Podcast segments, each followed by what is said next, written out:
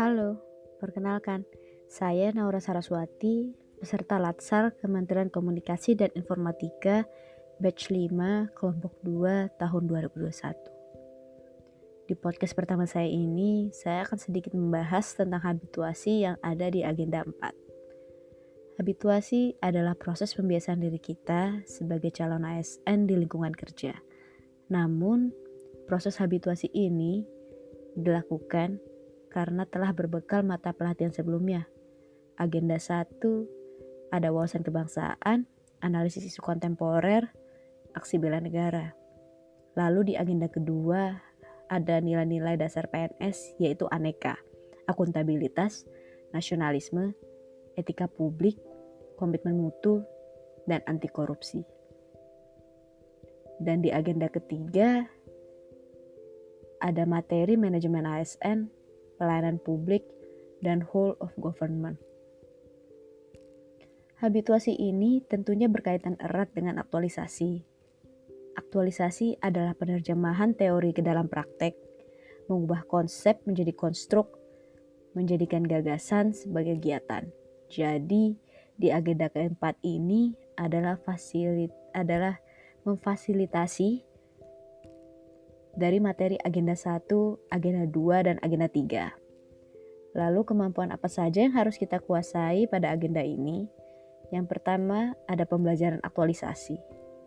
Aktualisasi ini bersifat ekstrinsik serta sebagai intervensi agenda habituasi. Kemampuan selanjutnya adalah ketepatan rencana aktualisasi, seperti munculnya gagasan kreatif pada pelaksanaan kegiatan. Dan yang terakhir, ada pelaksanaan aktualisasi, capaian pelaksanaan kegiatan, kualitas dan kemanfaatan aktualisasi, serta teknik komunikasi dalam penyampaian rancangan aktualisasi ini. Dalam merancang aktualisasi, hal pertama yang harus dilakukan peserta adalah identifikasi isu. Proses ini tentunya dipengaruhi oleh beberapa faktor, yaitu environmental scanning, problem solving, dan analisis. Langkah selanjutnya adalah menetapkan core isu. Teknik penetapan core isu ini bisa melalui teknik tapisan isu APKL, tapisan isu USG, dan tentunya dengan analisis hasil konsultasi dengan mentor. Pada perumusan isu, diperlukan penyataan mengenai suatu isu yang ditulis dengan singkat, jelas, yang memuat fokus, lokus, dan waktu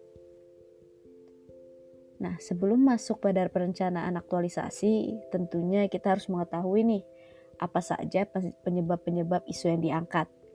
Salah satu teknik yang dapat membantu kita dalam mencari penyebab-penyebab isu ini adalah diagram fishbone atau diagram tulang ikan.